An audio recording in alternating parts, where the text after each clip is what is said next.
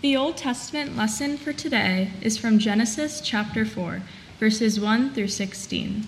This can be found on page 4 of your Pew Bible. This passage offers a brief record of Adam and Eve's two sons, Cain and Abel, and describes the tragic impact of sin on their lives.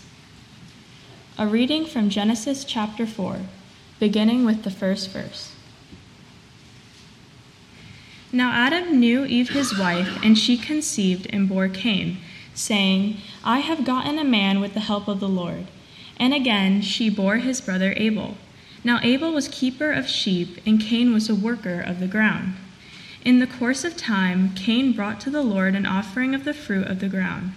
And Abel also brought of the firstborn of his flock and of their fat portions. And the Lord had regard for Abel and his offering, but for Cain and his offering he had no regard. So Cain was very angry, and his face fell.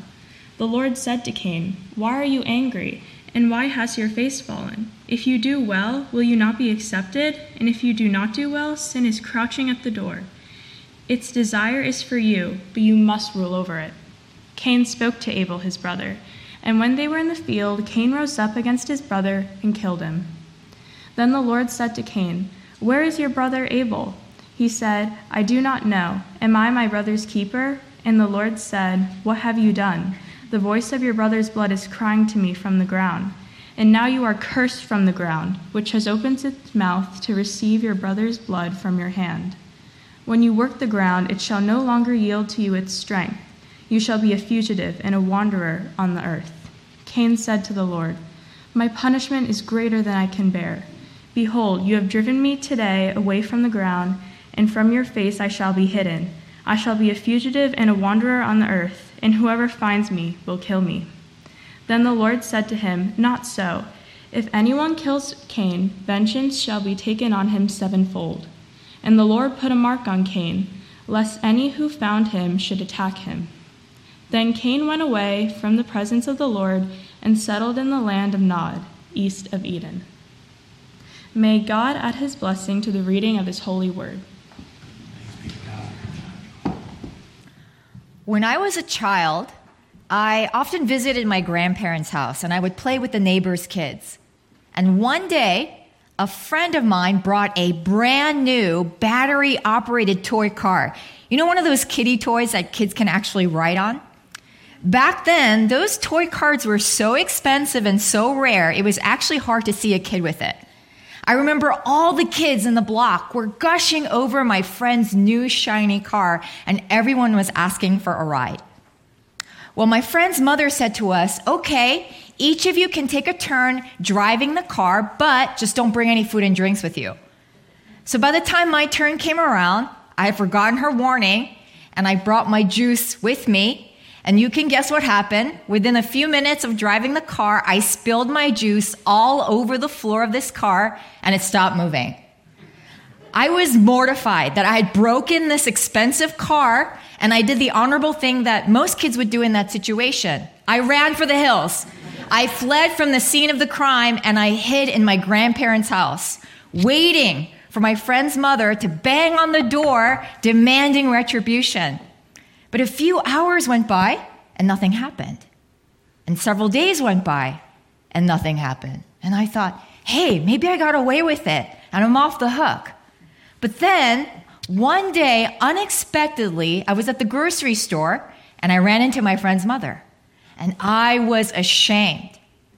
Here I thought, okay, she's gonna expose me in front of my parents, tell them what I did, and she's gonna demand the money to replace that car. And so I was expecting her to lay down the law. And instead, she smiled. And she said to me, Why did you run off that day? And you could have just told me what happened. We fixed the car so you can come again and play. I was surprised by her response. Here I was expecting judgment, and instead, she gave me mercy and invited me back into her home. Whether we recognize it or not, sometimes we do this with God. We fall into sin and we expect the worst. We run and hide from God instead of running to Him. We expect judgment and condemnation. But God, in His love, shows us mercy.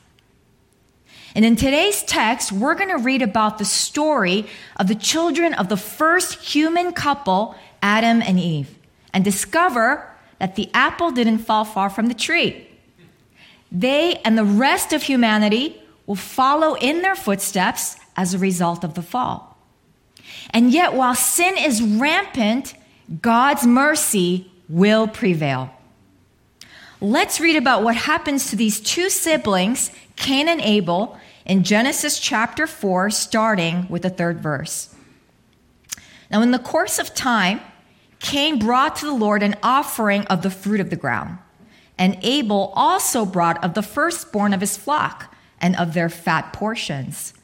And the Lord had regard for Abel and his offering, but for Cain and his offering, he had no regard. So Cain was very angry, and his face fell. Now, I have to admit that when I first read this text, I was a little troubled. If God is good and fair, why would he show regard for one person's offering over another? Wouldn't that be like a parent favoring the gift of one child over the other? It would stir up jealousy, envy, and strife amongst the children. This is a challenging text for us to read. But Moses, the author of Genesis, doesn't give us a reason as to why God had regard for Abel's offering over Cain. Now, some theologians believe that there is an unwritten part of the story and that God could have established requirements for offering long before in the Garden of Eden during the fall when he made clothing out of animal skins for Adam and Eve. And that for whatever reason, Cain did not follow those instructions. Others argue that it's because Abel presented a better offering, which the author of Hebrews seemed to claim in chapter 11, verse 4. He says, By faith, Abel offered to God a more acceptable sacrifice than Cain, through which he was commended as righteous, God commending him by accepting his gifts. Now, that word acceptable in Greek translates as greater in quality, superior, far more excellent. There's a subtle distinction here that's mentioned in Genesis 4, verse 4, that Abel brought the fat portions of the firstborn of his flock. So, in other words, he gave his very best to God. So, the issue may not be so much in the type of offering as it was the posture of the heart of the person giving the offering. It pleases God when we give Him our best, regardless of what it is. We don't give begrudgingly or simply because we have to, for God loves a cheerful giver. Well, that wasn't the case for Cain, and he grew angry. And God says to him in verse 6 Why are you angry? And why has your face fallen? If you do well, will you not be accepted? And if you do not do well, Sin is crouching at the door. Its desire is contrary to you, but you must rule over it. Now imagine with me for a moment that if the enemy of our souls was like a lion lurking outside of our front door, waiting for an opportunity, waiting for something or someone to offend us so that it could grab a hold of us we would be much more attentive to the thoughts that enter into our mind, wouldn't we? If we knew that the devil was right outside our door, waiting to pounce. You know, I believe that God was being merciful when he asked Cain, Why are you angry? And why has your face fallen? Like a good friend who recognizes when something is off and calls to check in on you, God was checking in on Cain because he was angry. And anger in itself is a normal and at times a healthy human emotion. Sometimes you need anger. Think about righteous anger that rises up when you see evil and injustice in the world. It motivates you to act and to fight against the evil that you're confronted with. there is a place for that kind of anger. The kind that rises up to serve and to fight for the good of others. But when anger is centered on self, it can lead to sin. It doesn't serve anyone else but yourself. You don't want to back down. You think you're right and the other person's wrong. And you feel entitled to your beliefs and your feelings. When anger goes out of control, it can become harmful and destructive to us and to the people around us. In the heat of anger, we can destroy the people we love and everything that we've worked so hard to build. That's why in Ephesians 4, verse 26, Paul says, Be angry and do not sin. Do not let the sun go down on your anger and give no opportunity to the devil. Now, what Paul is saying here is that it's okay to be angry, but it's not okay to stay angry because it gives an opportunity for the devil to get a hold of us. Anger is like a welcome mat for sin to enter into our hearts. Sins like unforgiveness, apathy, bitterness, and resentment. When we don't yield our anger to God, we yield it to the devil. Anger is not neutral.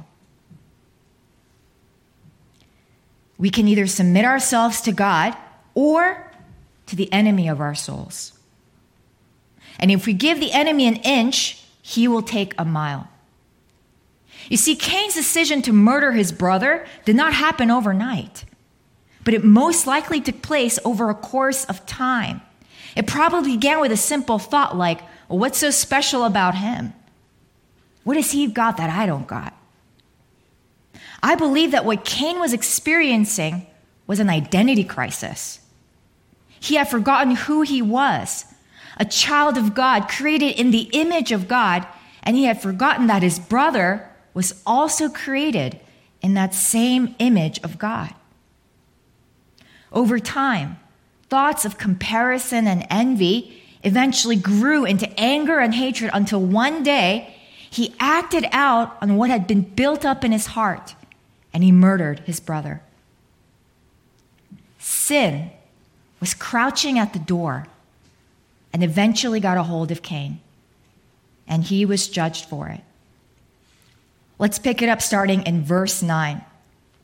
Then the Lord said to Cain, Where is Abel your brother? He said, I do not know. Am I my brother's keeper? And the Lord said, What have you done? The voice of your brother's blood is crying to me from the ground. And now you are cursed from the ground, which has opened its mouth to receive your brother's blood from your hand. When you work the ground, it shall no longer yield to you its strength. You shall be a fugitive and a wanderer on the earth. Imagine Cain standing over the lifeless body of his brother after striking him down the soil beneath Abel drenched with blood. The earth that bore fruit for Cain was now receiving the life of an innocent man. I wonder what was going on in Cain's mind when he realized what he had done. The blood of his brother crying out from the ground Murderer! Justice! Vengeance! Sheer panic and terror could have gripped him. He might have fled from the scene of the crime, expecting judgment.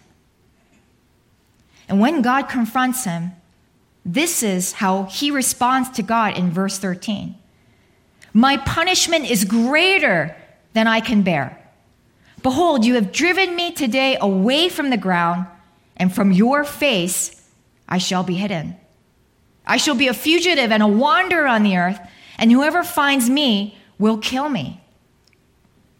Cain, recognizing the extent of his sin, is overcome with guilt and shame. Instead of running to God, he's running away from God, and he sentenced himself with a worse fate than what God had laid. not only would be he a wanderer, not only would he be driven away from God's presence, but he believed that the same thing would happen to him, what he did to his brother. An eye for an eye, a tooth for a tooth, a life for a life. Now, how often do we do this as believers? When we fall into sin, we condemn ourselves and expect the worst. Instead of running to God, we run and hide away from God in our sin. But listen to how God responds to Cain in verse 15. Then the Lord said to him, Not so. If anyone kills Cain, vengeance shall be taken on him sevenfold.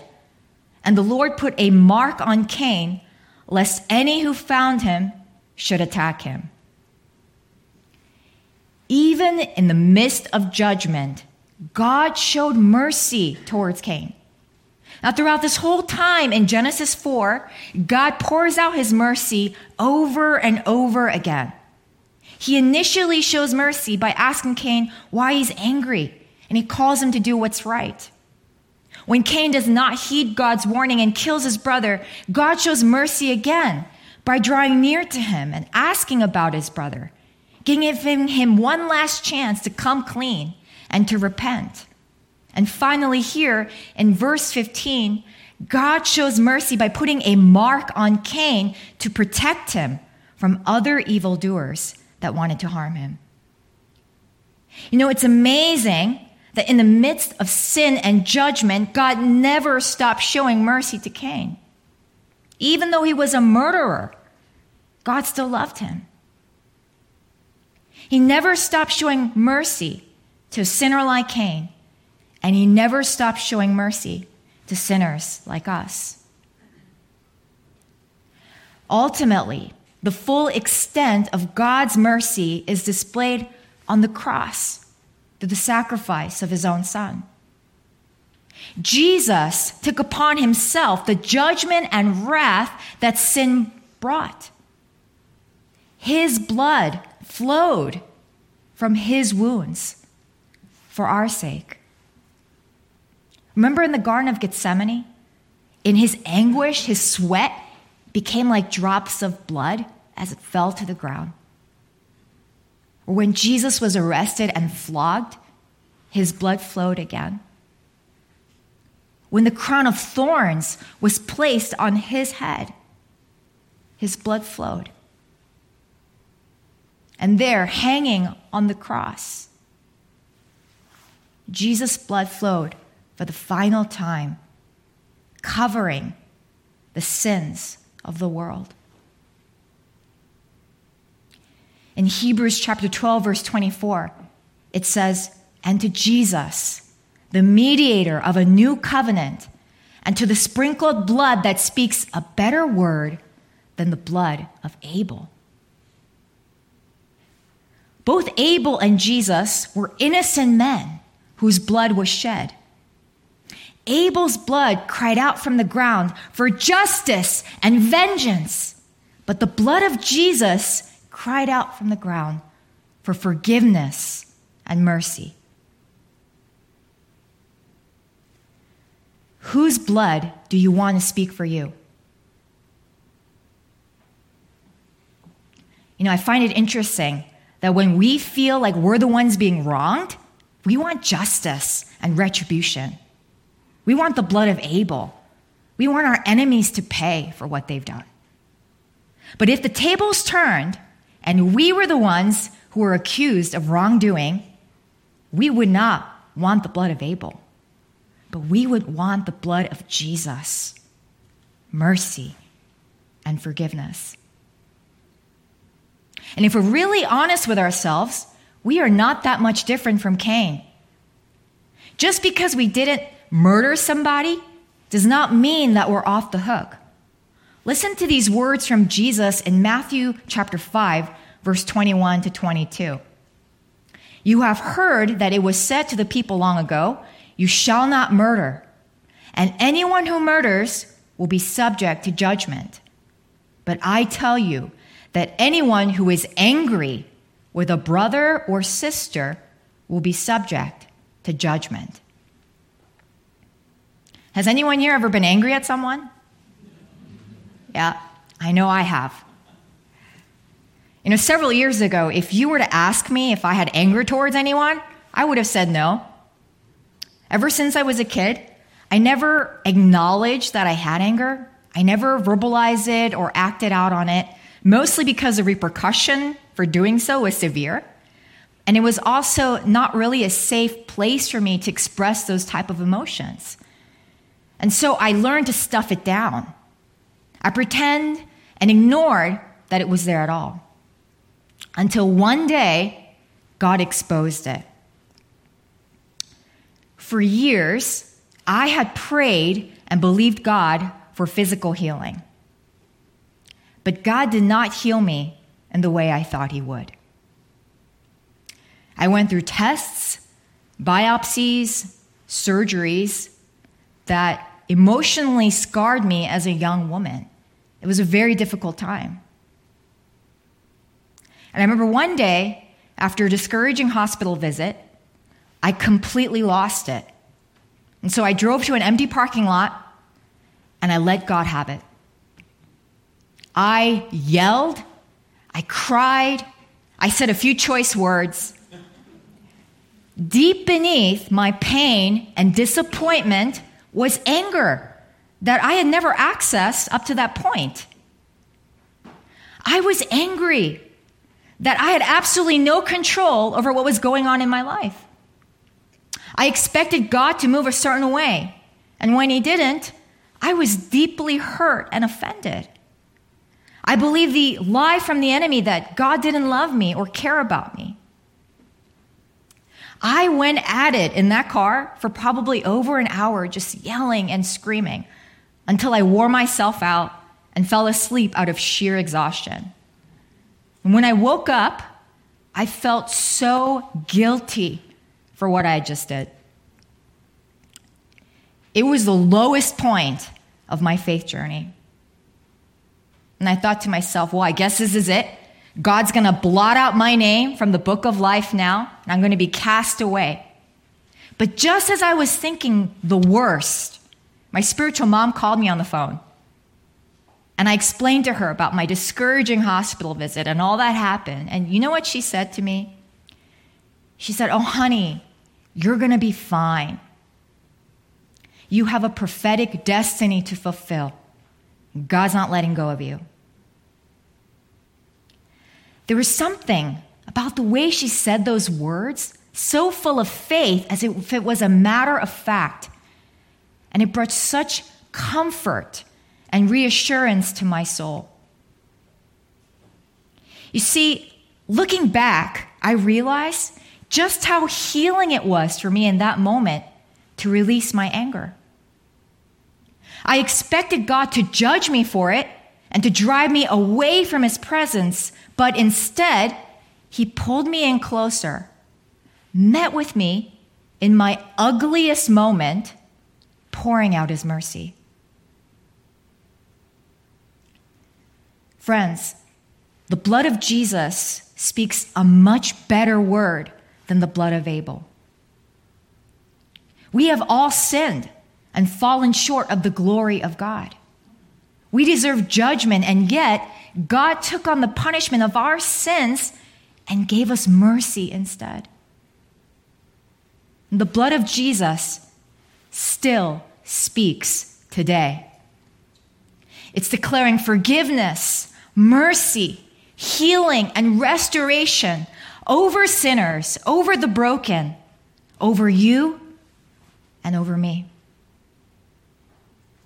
So, as we close, I want to invite you to take a moment and ask the Holy Spirit the areas where you need the blood of Jesus to speak for you today. Perhaps you're also dealing with disappointment or anger towards someone, towards God, or even at yourself. Give that anger to God. He is big enough and safe enough to deal with our pain. Anger is actually part of the grief process and can be very healing, as it was for me. Or perhaps there's something else that you're dealing with today. Whatever it is, just bring it before God and let the Holy Spirit minister to you. Unlike Abel, Jesus is not dead, but he is alive, and his blood still speaks to us today. Thanks be to God.